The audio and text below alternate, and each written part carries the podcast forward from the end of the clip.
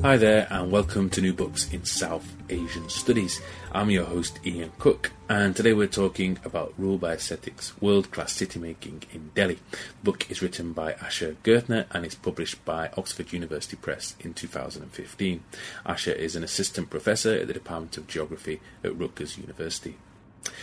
The book explores why the way things look are fundamental for Delhi's transformation into a world class city based on deep ethnographic engagement in one of the city's slums that is destined to be demolished.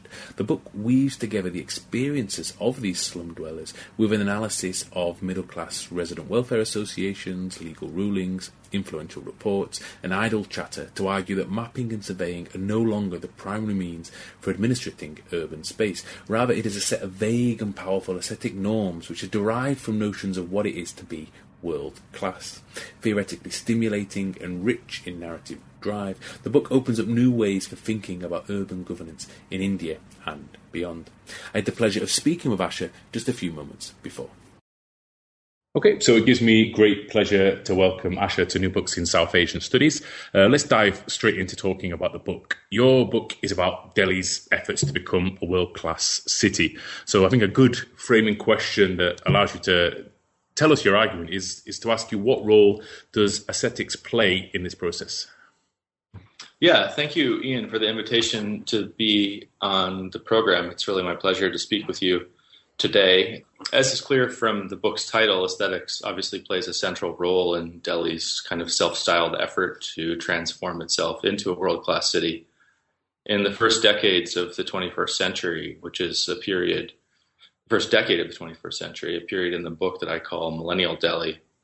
Visual codes concerning kind of what belonged and what didn't belong in the city became the primary basis on which urban space was governed and administered, especially the space of slums. In the aftermath of, of independence, as Delhi was growing rapidly, city land had been administered according to modernist logics of what we typically would call just like kind of rational planning this meant that land and the populations using it were to be carefully monitored and enumerated through the calculative technologies of map, census, and survey, right? So this is a system of kind of calculative governmentality that's often been summarized as a system of rule by records, right? Through which spaces are known and populations are directed according to the state's kind of careful wielding of statistics through this, any and all land use decisions were to be backed by a, rigorous technoscience. This rule by records was kind of built into the bureaucratic core of the Delhi Development Authority, which was maybe the perhaps the, the nation's premier urban development body. Um, it's huge. It has a staff of around 26,000 people. And it was thought that this body would administer slums by going out and basically measuring their area and their territory and counting their population. In the 1990s, though, the system experienced a series of kind of functional crises that I document um, in the introduction to the book. Uh, in short, the ground reality had become sufficiently unruly so as to prevent accurate state oversight of this variety. Um, in particular, the slum population had continued to rise despite sustained government statements declaring the need to actually reduce the slum population. With the rise of Delhi's kind of millennial aspiration to become a so-called world-class city, a goal that was really repeated multiple times and all over the place by top politicians and written into the core of the city's master plan. This problem of slum growth led the city's government to declare the existing approaches to calculative planning inadequate, right? So, in a lot of the Western literature, and this is kind of how I frame um, some of the literature in the intro to the book, a lot of the, the, especially the Western literature on planning and governmentality, the absence of this kind of calculative oversight is presumed to lead to various forms of failure, right? So Foucault famously declared that government cannot do without this type of scientific knowledge. Yet in Delhi, what I found through my fieldwork there um, was that this kind of calculative shortage didn't really impede government at all right? It rather generated a shift in what I call the epistemological basis of rule, away from that older system of rule by records and towards what I call rule by aesthetics. So in this moment, in this in this shift, the legality of urban space was determined not on the basis of a land uses conformance with planning law or a statistical evaluation of a population or a zoning map. Instead, for example, slums were declared unplanned and thus illegal because, quite simply, they looked unplanned. At the same time, so called world class urban developments, so things like posh shopping malls and elite luxury housing, even when it violated land use codes and planning law, was declared planned and therefore legal. Um, what this did is it facilitated a massive slum demolition drive that dwarfed even the famous 1970s or infamous 1970s emergency era slum clearances. Um, as many as a million people were displaced between 2000 and 2010 from Delhi slums, largely through orders from the Delhi High Court and the Supreme Court of India that basically said slums should be removed because they look and smell bad and don't fit into the aesthetic consensus of what a world class city should look like. So, as you can imagine, this had profound implications for how slum residents were envisioned in the city, the types of political claims that they could make. Um, in the book, I explore both kind of how this system of aesthetic, of, of aesthetic governmentality was put in place, and then also how popular politics among the slum dwellers threatened by eviction responded to it. Um, I also try to make kind of broader claim about the role of aesthetic politics in urban government more generally, sort of thinking with Delhi, but beyond the Indian context, to sort of note things like the global increase in beautification drives in other aspiring world class cities. So things like Beijing's demolition of slums before the Olympic Games, to the increasing use of aesthetic covenants to regulate street appearance in European cities, to um, the use of visual criteria for things like identifying areas of urban blight slated for demolition in the US. Um, so that's the kind of arc of the argument about aesthetics um, in the book as I sort of frame it, at least in the in the early parts. Mm-hmm, mm-hmm. Thanks for that. that. That gives us a really uh, good basis for the rest of the conversation. But before turning to the book in depth, I was wondering, could you first please tell us a little bit about yourself? What's your academic background, and how did you get interested in Delhi's transformation? Yeah, I'd be happy to do so. Uh, I first visited Delhi um, as a 20 year old undergraduate on a semester long study abroad program. Um, I was a student of environmental studies at the time with a growing interest in the urban environment, really during a, a month long independent study that we kind of had to organize for ourselves on that semester program. Um, I spent a month. I spent that month in a large slum in South Delhi, uh, during which I quickly discovered that the environmental issues that had troubled me as a young student kind of mattered little in the life world of of those around me. Far more pressing than things like climate change, for example, was the concern, the immediate concern for shelter. Um, so after studying Hindi uh, as a master's student at Berkeley um, in the following years, I returned to Delhi, and it was right around the time in 2004 that the city's largest uh, slum, called Pushta, which is located along or was located along the banks of the Yamuna River, was razed. Um, this was a hugely important event in Delhi politics. Um, it rendered about 150,000 people homeless and sort of sent shockwaves through uh, different kinds of communities in the city, as you can imagine. Um, as a student of geography, questions of urban land tenure and squatting had been really central to my reading and studies at the time. Um, this is also around the time when I met a committed group of slum based activists and supporting organizers fighting to prevent the demolition drive that had begun to really subsume the city uh, I was ins- highly inspired by their organizing and their activism, their ability to understand the law, um, to put forth kind of counter proposals for the city's development trajectory. This led me to spend three years living in North India, trying to make sense of how the capital city of you know the world's largest democracy could spatially banish so many of its citizens. Um, so the book is based on kind of two years of field work in Delhi as a doctoral student between 2006 and 2008.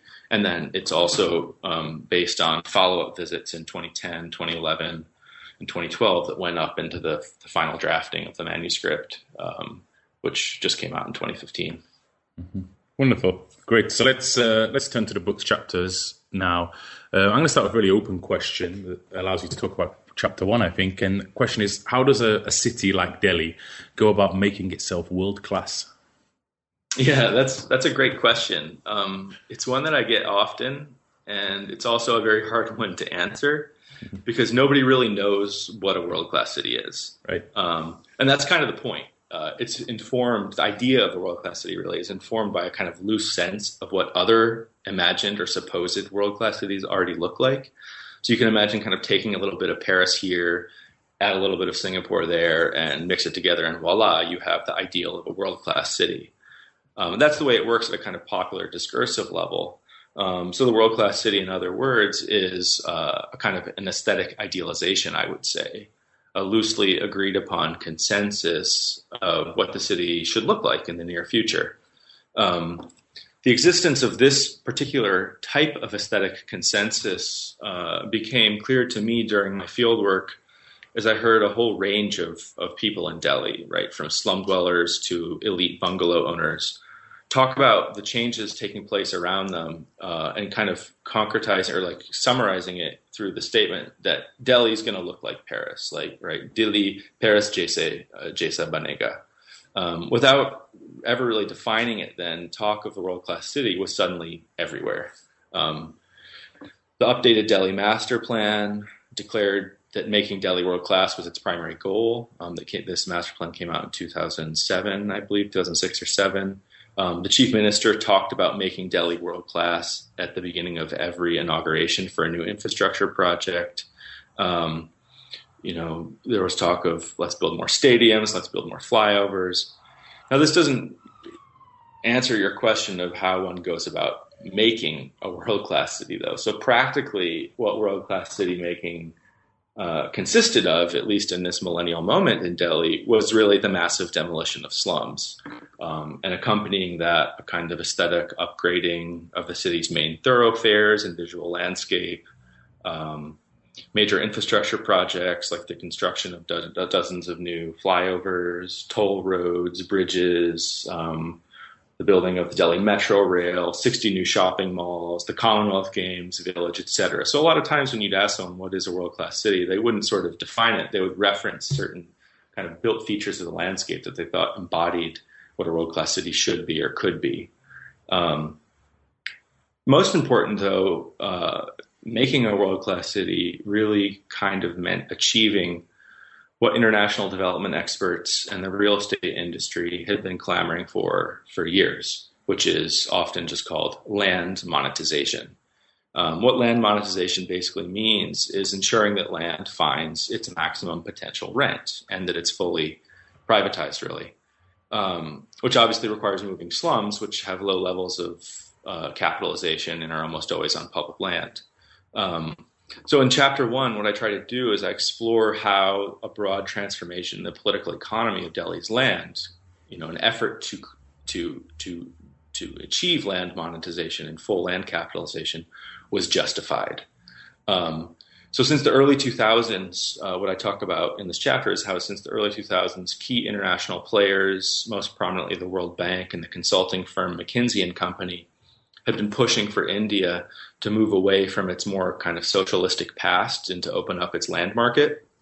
Basically, they did so by claiming that if India wanted to maintain its high rate of GDP growth at the time, which was up to and above 8% growth per year, it had to make land procurement easier for private developers.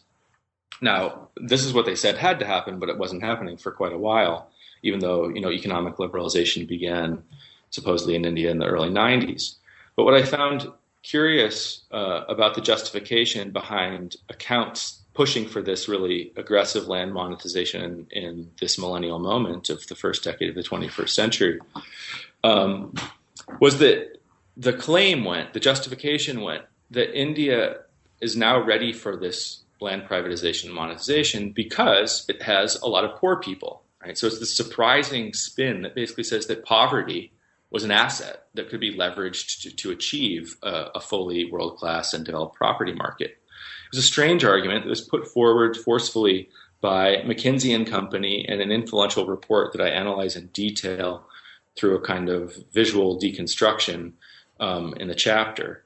the report was published in 2007, and basically it shows a set of figures that depict India's future income distribution, right? So it's a kind of figure that shows, um, uh, I can't remember if it's five or six, I think five different income categories um, with highly aspirational titles like global, like the seekers, the strivers, the searchers, um, and then there's one broad category for the urban for the for the poor.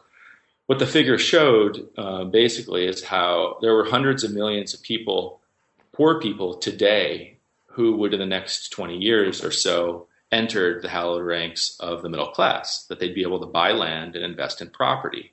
And that if land wasn't privatized, so went the implication, and the market wasn't ready for this explosion of the middle class, then the nation's economy would stall. So basically, the argument, the visual argument of these figures was don't focus on poverty now because it's going to disappear inevitably anyway. This is um, what kind of these widely referenced figures were, were, were sort of putting forward. And what's interesting about these figures um, is that they have no real, like, kind of publicly scrutable statistical basis. In other words, there are no numbers presented that back them. They literally function as pictures, not as statistical charts. They tell a story of a world class future where poverty in the present should be ignored, despite the tragic persistence of poverty as a real problem in India. So in the in the chapter, I, I kind of argue that clearing slums to make way for luxury property development, which was what was taking place at the time, was depicted not just as an effective growth strategy, right, but as an inclusive mechanism of preparing the current poor, right, the poor of today, for the imagined future when they could become elite consumers, ready to to speculate on the market like everyone else. So the what I try to do, you know, this kind of longer description of the argument is that the, is to show how the whole vision of a world class city, of a world class property market, rests on a kind of aspirational picture of a future free of poverty, and not on calculative planning of the sort of the earlier developmental era, right? So this idea of the world class city as a picture is is really what I'm trying to kind of work with here to show how even um, the kind of hardcore political economic renderings of that future um, have a kind of, I suggest, a, a, kind of aesthetic core to them. That they're they're sort of leveraging a vision of the future more than they're speaking to particular metrics um, uh, or, or or kind of in their language fundamentals. Mm-hmm, mm-hmm. That's great. Thank you very much. I always think uh, there must be someone working at McKinsey who has a very, you know, poetic edge because the, I mean, their, their more recent report was this urban awakening. You know, they had like I think from a couple of years back with the whole of India, and again, it was in a done in a very similar similar fashion. But uh, let's let's That's go right, to talk yeah. about yeah, chapter chapter two, and uh, there you look at uh, an experimental participatory participatory sorry government uh, scheme. It's, it's, it's, it's a real fascinating chapter that, that some people might know because it was one of the chapters published as an article, um, the, well, gentrifying the state. Sorry. So, could you please tell us a little bit about this scheme and the ways in which it changes the way the state functions? Yeah, of course. Um, so, chapter two. Uh, um, in this chapter, I describe really an ethnography that I carried out of Delhi's uh, Bhagidari scheme, um, this program of participatory governance that was launched by the chief minister of Delhi in um, 2000. Um, Bhagidari means participation or partnership in Hindi. Uh, and the idea behind the program was that by bringing local residents um, organized in what are called these resident welfare associations, which are basically like you know neighborhood level homeowner groups, um, uh, by bringing them into partnership with this with main state agencies, that the middle class, the middle class property owners, would take an active role in contributing to Delhi's transformation into a world class city right? So if a street light was out, for example, they would know who to contact in the municipal corporation to ensure that it would be fixed promptly, right? So to in, like to ensure smooth governance, good governance, um, and local engagement with um, the making of a, of a, better city. These um, residents' welfare associations, or RWAs, as they're typically called, have historically done things like hire local security guards and hang parking signs. Um, they were not major players in urban development at all. They often were, you know, the main positions were held by uh, retired bureaucrats and uh, people not directly very involved in professional life, you might say. Under Bhagidari, though, they would be given a direct role in making governance decisions, both at the local level and increasingly across the whole scale of the urban. What's important to recognize about Bhagidari, though, and this is why uh, I have called it, as you mentioned in the question, gentrifying the state, is that it only included RWA's informally planned neighborhoods, which is about 25% of the city's population, right? The sort of wealthiest 25%, you might say. In other words, slum residents and the urban poor more generally were systematically left out of this scheme. Um, this had really important implications for how governance is organized at the local level, um, because historically the urban poor, um, who don't formally fit into city plans, have had to establish close ties with local politicians and low-level bureaucrats. Um, these people, you know, who do things like turn on water taps and connect electricity lines and identify encroachments. They've had to, the urban poor had to establish ties with these types of people to gain access to basic services and uh, protection. Right. So, as scholars of the Indian state have long shown, these ties between the local state and uh, the poor have enabled the poor to kind of sidestep plans and regulations in order to access land, housing, basic services, etc. So this is how popular democracy in cities and the countryside as well in some areas.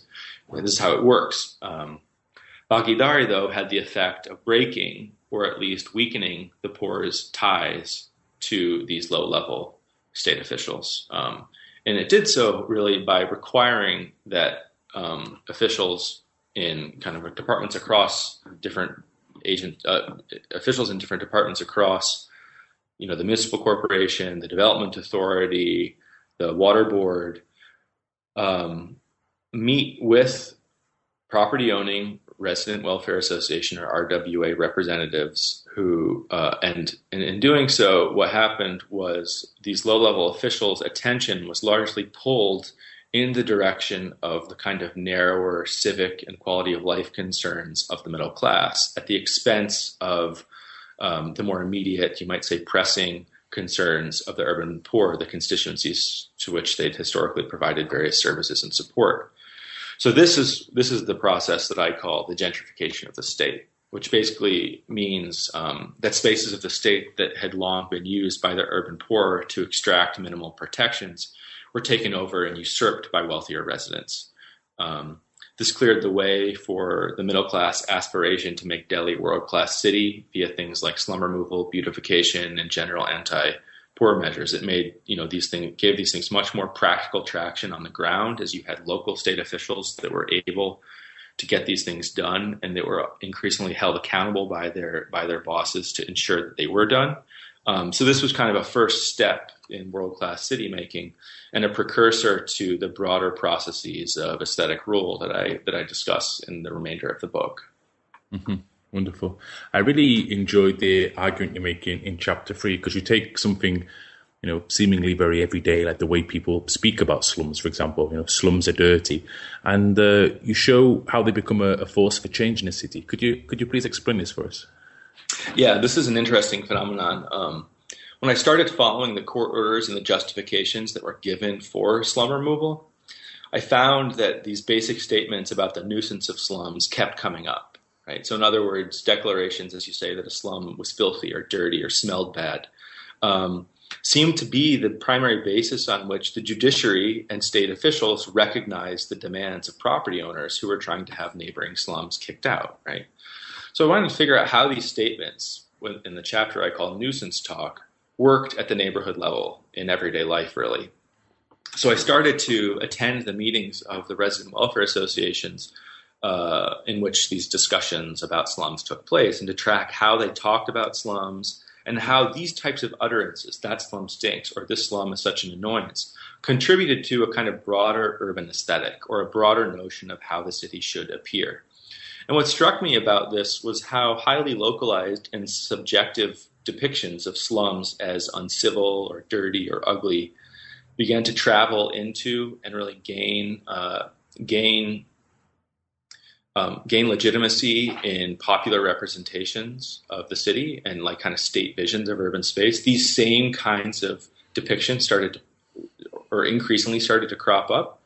Um, this took place on the basis of a set of features of, of, of nuisance, really the category nuisance, which is a really interesting uh, category, both legally and, and just as far as uh, uh, a lay category. So, as a kind of lay category, nuisance um, is widely used to identify forms of kind of aesthetic impropriety, right? Something that's annoying or disgusting to one's local sense of uh, of space.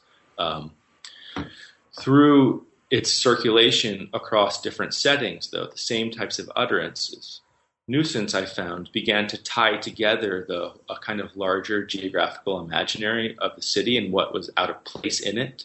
Um, it did so by allowing speakers and audiences in different settings. So, right, a, a kind of RWA in South Delhi and an RWA in East Delhi to understand and talk about the kind of disgust of that slum over there, right? Some other slum never seen, right? You can understand it without ever having to see it or smell it, right? So I know the stink and the problem of that slum, your slum, because I have smelled this slum, my slum near me.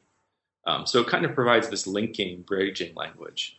Um, in the context of a broader citywide conversation about the problem of, of, of the slum as a, cat, as a spatial category, um, and facilitated by the Bhagidari scheme about which I just spoke, um, that really empowered property owners, this nuisance talk, these types of utterances, kind of began to establish um, uh, uh, a kind of broader sense of of the unbelonging of the slum that radiated across the whole city, or it began to spread across the city more widely. Now, nuisance, interestingly, also provides the underpinning for environmental law in India. Um, and with the increase in nuisance talk, the very same language about the nuisance of slums uttered in these localized private settings and neighborhood settings start to filter into official state visions and into a flood of really a, a, flood of petitions, a massive increase in private petitions filed through public interest litigation by property owners put to the judiciary targeting slums for removal.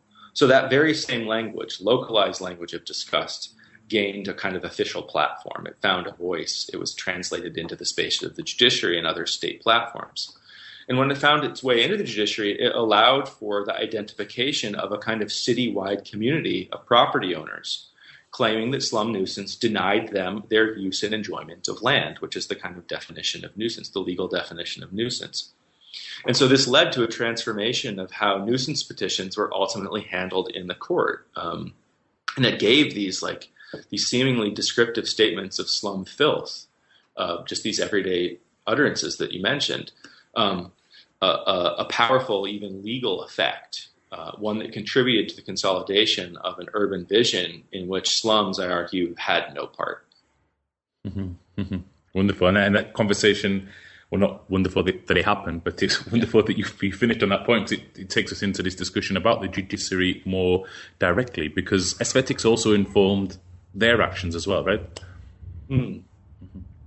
Yeah. So, um, yeah, that, that right so this the the argument uh, moving into I, I have a, a, whole chapter that's really a, a, careful analysis of the the, the um, transformation of the function of nuisance law. Um, uh, so to continue this kind of story of nuisance, uh, so the, the, the chapter three on nuisance talk is about this circulating discourse and its powerful effects, and the following chapters on the way in which those uh, that language gets transformed into having real kind of um, juridical power um, and potency um, when when applied in the courts. Um, so in law, a nuisance is defined basically as as an injury or an annoyance or an offense um, to the sense of sight or smell. Um, it's an essentially aesthetic category, therefore, right? Yeah. yeah. So in in post-independence India, uh, general slum-related nuisances uh, were legally considered the responsibility of the local government.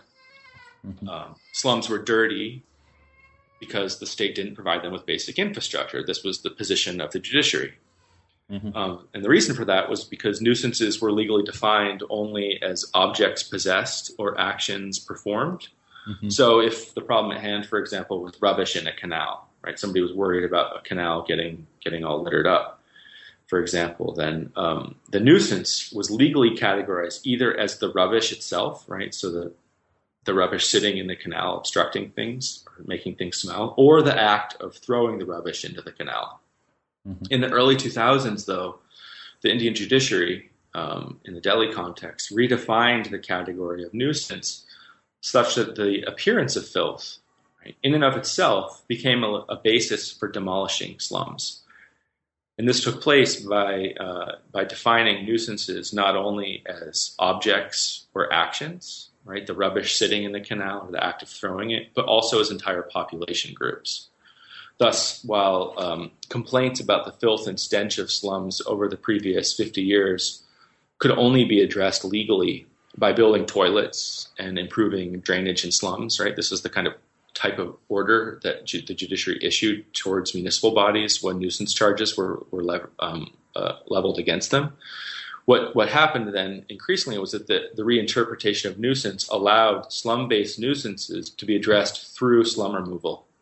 Um, and as a result of this shift, the courts started to consider photographs, interestingly, showing a slum's dirty look and poor environmental conditions to be sufficient evidence to issue a demolition order.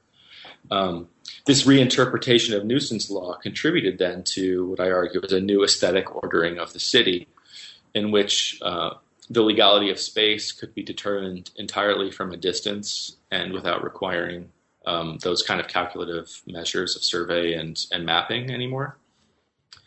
In the chapter, I pieced this together by reviewing court cases that led to slum demolition orders from about 1980 to 2010, um, and also by attending court hearings that were dealing with uh, slum based nuisances. And I found here, uh, resonant with the argument I just made and that's made in the previous chapter three, I found that the very same nuisance talk that was first uttered in neighborhoods to describe the aesthetic impropriety of slums, and that was then translated into legal petitions by property owners that were seeking to have slums removed, then found its way into the actual orders themselves that were issued by the judges. So the vast majority of arguments given by judges to remove slums were then on nuisance grounds. In some instances, even petitioners complaining about nuisance weren't even requesting that a slum be removed, but in those cases, a judge would simply notice in some instances a photograph that showed the presence of a slum. Right, somebody's complaining because the canal next to their next to their neighborhood is, it smells bad. They submit photographs showing the canal to demonstrate the location and the area and what it looks like. In the photo, it's revealed that a slum is there, and the judge notices this and issues a demolition notice. Right, without the complaint even being about the slum as such. This then, to me, confirmed the extent to which aesthetic judgment had been kind of solidified as a primary mechanism of slum demolition in this millennial moment. And I think it also shows the extent to which a kind of world class aesthetic had been, had been built that casts slums as self evidently out of place in, in, in this moment. I mean, we've spoken so far, you know, mostly about the, the middle classes and the judiciary and so on. But do you mentioned that you did a lot of ethnographic research also in the slums themselves and amongst slum residents. Do, do these groups, do these people, they also buy into this world class aesthetic or not? Yeah, that's uh, a great question. Um, so to explore, yeah, so the the um, so the, the, methodologically the project consists really of kind of two years of ethnographic fieldwork in Delhi, and the and one of those years was an ethnography of a single a single slum um, that I call Shiv Camp. That's a pseudonym. Um, so to try to understand how slum residents responded to this kind of world class aesthetic and the massive increase in demolitions that it precipitated, I went and tried to find a, a, a it wasn't very hard to find one, but to try to find a, a settlement that was threatened by demolition or was in the course of kind of demolition proceedings. Um, so during my work in the, this place, Shiv Camp uh, in West Delhi, there were multiple cases filed by neighboring property owners um, against it. They were, these cases were all pending. And on two occasions, a portion of the huts there were razed by state bulldozers. So I was able to witness kind of the way that people responded to kind of ultimate consequences of these these demolition orders in this broader world class aesthetic that said slums have no part. Um, what I did during that year was I followed residents' daily struggles to stay put. Um, I sat through their organizational meetings, attended court hearings with them, met with their lawyers, and observed really their daily engagement with the city around them. Uh, in the year before I had arrived in Shiv Camp, so I arrived in uh, 2007, two slums nearby had been demolished, um, and talk of this idea of a kind of slum-free city was really everywhere. The hype of transforming Delhi was at its peak at this moment. Um, the Delhi Metro Rail had just arrived in the area. It was less than a kilometer away. Uh, there was a five star hotel being built right adjacent to the main metro station. There was a shopping mall coming up in the same vicinity.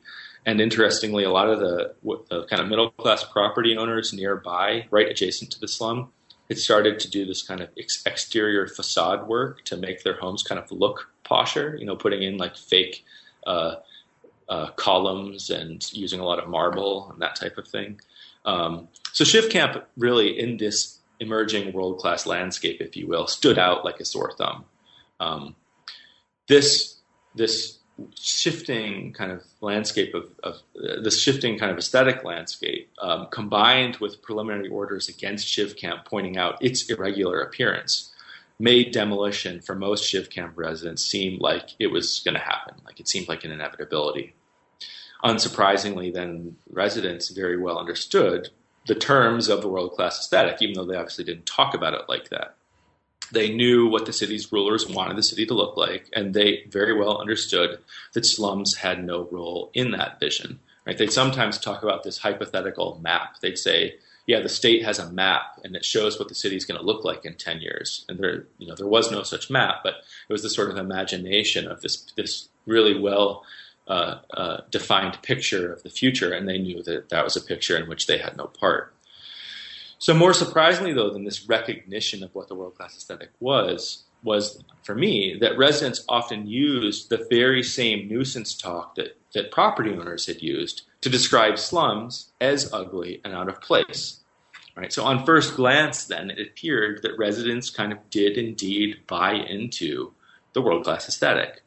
But when I followed their struggles more fully and spent more time um, working with them and you know hearing stories and watching their struggles, I found that there was something a little bit more complex at work. Um, to understand this, I think it might be useful to go back just a little bit. Uh, at the beginning of our conversation, Ian, I mentioned how Delhi experienced like what I call the calculative crisis. Um, this was the late 90s.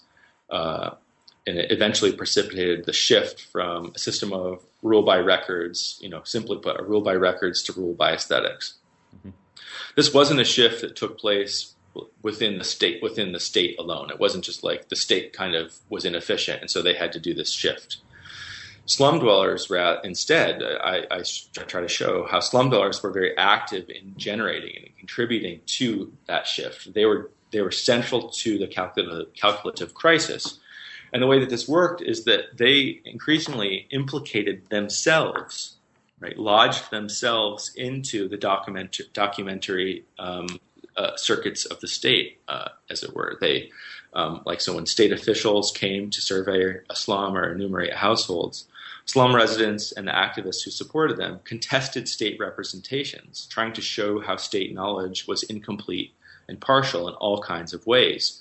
They do things like show state records that they'd collected. They'd do their own surveys of the settlement that showed that the government numbers were off. They'd issue their ID cards, mobilize voter lists, basically to demonstrate how they had long been recognized by the state in their current positions and to challenge state claims that slums had somehow encroached illegally on land surreptitiously, you know, in the shadows of the night, this type of thing. They tried to show how settlement histories were also state histories, and the state had a direct role in this and couldn't just wash its hands of slums without sort of proper compensation, etc. So this slowed down the apparatus of calculative governmentality. It made slum demolition very, very difficult by the turn of the 21st century.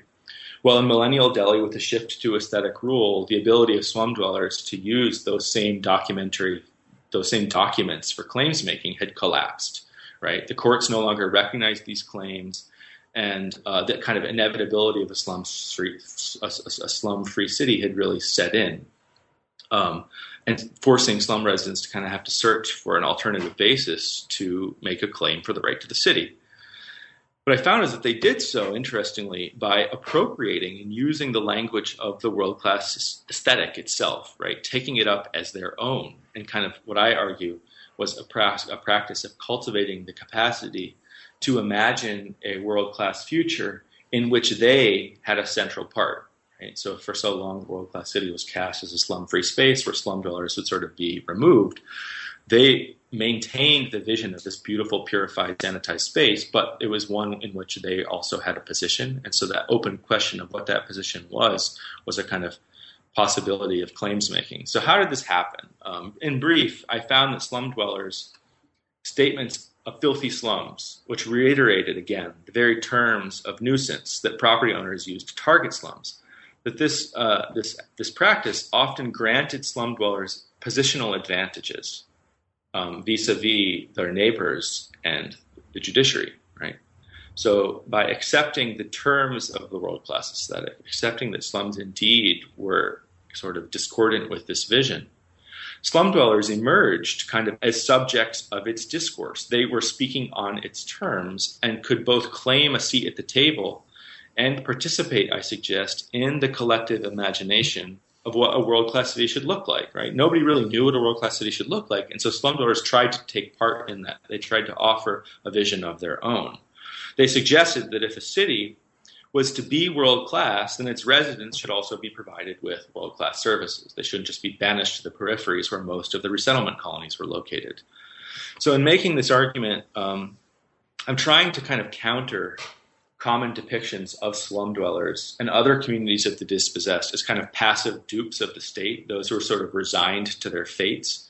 This is an especially common characterization, of course, of Dalits and other low caste Hindus who are often presumed to um, subscribe to uh, a kind of theory of a deterministic theory of karma that says, you know, you can't get what you deserve.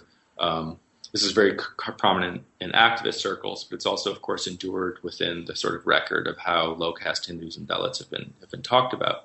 Shiv Camp um, uh, was almost entirely Dalit, and what I try to show is how a form of subaltern kind of aesthetic politics emerged that allowed these residents cast out of the city and outcasts of the city to appropriate and reuse the terms of a world class city in such a way that the city could increasingly be imagined only with them in it, right?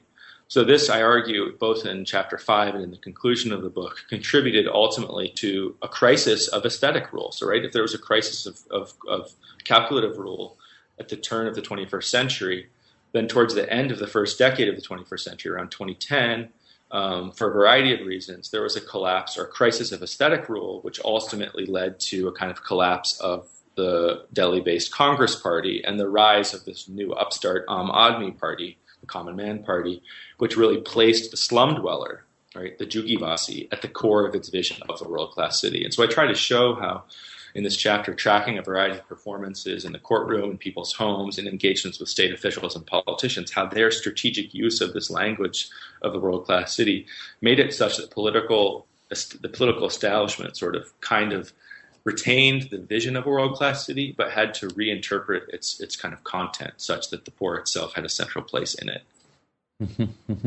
Thank you. Let's now talk then about the the final full chapter of the book. And uh, my question about this chapter is about it's about those who've been resettled. So how do those who are resettled from slums how do they imagine the future of the city? Yeah, um, practically what all this business, you know, it's kind of my long-winded description of the business of imagining the future of Delhi for its slum dwellers. What it practically kind of means, you're right, has a lot to do with resettlement. Um, not all of those displaced from slums receive resettlement housing. In fact, very few do. Uh, but in the context of Delhi's millennial demolition drive, resettlement seemed to be the only option really available to those uh, threatened by demolition, threatened by, you know, in the path of the bulldozer. Um. Now, Delhi's resettlement colonies, especially those where people were being relocated during my field work in 2007 and 2008, are not nice places, right? We know this, but they're far they're far away. They have poor employment uh, prospects. There's often really bad security there. Slums are far more integrated in the city with better work options, schools, etc. But while these resettlement colonies have far fewer amenities, they do come with a major advantage, and that advantage is state recognition or something sometimes that we could almost think of as something like property recognition. At least this is how the state talks about resettlement when it depicts resettlement to slum dwellers. It says this will be your land, right? Apki kudki. This will be yours. You can register it. This type of thing. Um, so slum dwellers do imagine resettlement plots as property, and that's an important uh, an, an, important uh, dimension of this whole process. In millennial Delhi, right, with nuisance law increasingly casting the slum slums as out of place and increasingly depicting property ownership itself as a condition of citizenship. Right? This is something I argue in the law chapter. Property ownership was increasingly a condition of citizenship. There was an implicit link that was made between property and propriety. To own property was to have propriety. To own property was to be a proper citizen of the city. To own property was to count and nuisance law functions largely on these terms. People were aggrieved and could demand removals of slums from public land on the basis of being property owners, of having a private nuisance, uh, of experiencing a nuisance to the, their use and enjoyment of land. So, unsurprisingly, slum residents recognized this. They recognized the importance of property, both on material terms and for its symbolic rewards. But they didn't just want these kind of peripheral, underserviced plots, what was being offered by the state. Um, they wanted proper housing. Right? They wanted housing that would make them proper citizens, citizens of a transformed world class city. Um, I therefore found that residents talked about an imagined resettlement often on highly aspirational terms. Right? They expected, or they at least talked about it, as if all the benefits of property would begin to flow to them once they received resettlement. These peripheral, poorly serviced, far away, not very nice plots. So people would say things like, if we get resettlement, our husbands will stop drinking and they'll find better work. Right? My, our daughters will marry good boys. We'll become wealthy. Maybe we'll even own a car. These types of really, really uh, grandiose gestures. Um, uh, this was the middle class dream, in other words, and they were very much using it. Um, and it was literally, I found plastered on their walls uh, in um, in these chapters, in, in, in one section, I talk about their use of what are called house posters. These are basically these cartoon like renderings of mostly single family homes, often in these really ridiculous, fantastical suburban settings. And residents of, of Shiv Camp use these posters sometimes to imagine a world class future for themselves, to give themselves, really, I think, the license to dream and to describe a, a, a world class future this expectation of propriety, right? A life of propriety, of living properly in a private home, translated into their conversations with state leaders, importantly. And it did so as they refused to accept that resettlement could consist of anything less than this vision, right? If they were going to give up their homes, if they were going to make all these sacrifices of being evicted from the city that they'd called home for decades, then they too should be made world class. This was increasingly their demand, right? And in making it, they transformed the world class city. I argue they began the process of transforming the world class city from a dream really into a demand. A demand for full services, a demand for economic inclusion and security, a demand for property ownership. So, in other words, they, they kind of turned, they turned the sort of the promises uh, of the city into uh, their own kind of conditions of, of, citizenship and the basis of their own types of claims making. And this is something I'm beginning to think about a little bit more now, but it's the way in which the current Aam Aadmi Party, the current party uh, ruling the state government in Delhi, um, has has has in some ways sort of taken up aspects of this vision, despite the collapse of many aspects of the world class city making project in Delhi after the corruption scandals of the Commonwealth Games and other types of urban corruption issues in India more widely there was a kind of turn away from this idea of a world class city. But what's been interesting, I think, is that the urban poor have retained it, and they've said, "We've given up so much, we aren't letting go of this vision. It's it's, it's ours now, and we're going to claim it and and and make sure that it's enacted in a way that's beneficial for us." Mm-hmm. Mm-hmm. Wonderful. Um, thank you so much for this uh, discussion about your book. I, I, really enjoyed reading it. I hope people have enjoyed our conversation and, and check out um, the book for themselves. There's a lot there for people not only who are interested in South Asian studies, but urban studies, but also questions of, of citizenship and how you know government government mechanisms and so on. So I hope a lot of people do check that out. You just hinted about your sort of new research interests, and our traditional last question across all of the New Books Network is to ask you what's mm. your what are your current and, and future projects that you're working on now. Yeah, uh, well, thanks again, Ian, for having me. It's been uh, it's been nice to uh, have the opportunity to discuss the book in this longer format. One doesn't often get those opportunities. Um, um, the the currently, I have a, a, number of projects ongoing, but two that are still Delhi focused, um, focus on uh, that look at uh, the space of unauthorized colonies on the one hand and the the atmosphere on the other. So one is sort of uh, in the same kind of peripheral land areas of the city, and the other is up in the air, as it were. So mm-hmm. the first project um, is looking at kind of the politics of, of, planning around unauthorized development. These unauthorized colonies house about a third of Delhi's overall population, and, I think the numbers are similar across most of India's larger metro cities.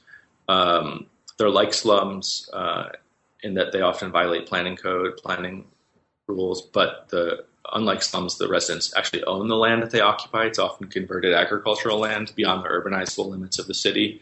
There's a whole interesting set of infrastructural politics going on out there. Um, uh, um, and so I've been doing some uh, off and on field work when I when I do my kind of annual visit to Delhi, um, visiting these settlements and exploring um, uh, the ways in which uh, planning rules are kind of twisted uh, to facilitate different development outcomes there, and some of the ways that infrastructure, in particular, gets mobilized um, towards political ends. So, kind of infrastructure as a tool of politics. So that's that's the first. It's and it kind of directly builds on the work on slums. But what's very interesting is there have been very little written about these unauthorized colonies, even though they're such a, a huge part of the city as a whole. The second project is on kind of bad air, right? So we all now know that, that according to the WHO, Delhi has reportedly the worst air in the world. It's the dirtiest, most air polluted city in the world. And so I'm doing kind of a cultural politics of breathing in India's uh-huh. capital city. Um, I found it very interesting that when President Obama visited in uh, 2014, the greatest security threat that he faced wasn't from you know international terrorism or whatever, but it was actually the city's atmosphere itself. Right, so the embassy installs like 16 or 1800 high-level air filtration systems, um, the to to try to you know because Obama was apparently losing two weeks of his life or something by spending four days in the city. Um, and then the you know the U.S the embassy did it, the U.S. school did it, the German school did it, and so um, if the first if the if the first project, the Rule by Aesthetics project, was really on the kind of conditions under which a, a, a residentially segregated city was constructed, then uh, this project is kind of thinking about the potential and possibility and the limits of producing a segregated atmosphere, right? The extent to which the elite can actually sequester themselves from the atmosphere itself, and um, you know, so putting in energy intensive air filtration systems and air conditioners that have to be run by diesel generators that billow diesel into the back lanes where normal people then have to breathe even dirtier air produces a similar type of environmental justice contradiction that we might expect, but there's also kinds all kinds of ways that cross cross class solidarity solidarities are formed. Um, for example, around the issues of the odd even bus scheme, around trying I mean sorry odd even car scheme to try to get dirty vehicles off the road to reduce the road usage. Um, and, the, and, and, so this is a project that I'm just beginning, but um, it's it's it's exciting because it's kind of contradictions and returning a little bit to older questions of the environment, um, which is where I kind of began my my uh, academic career. Wow, that sounds absolutely fascinating. Both of those projects, we look forward to reading those when they come out. So, uh, thanks again, Asher, for coming on the podcast and for this chance to talk about your wonderful book. Thanks again, Ian. I appreciate it. Thanks so much for downloading the New Books in South Asian Studies podcast. I've been your host Ian Cook, and today we've been talking about Rule by Aesthetics by Asher Ghertner. I really hope you've enjoyed the conversation as much as I have, and I hope you download again next time. ta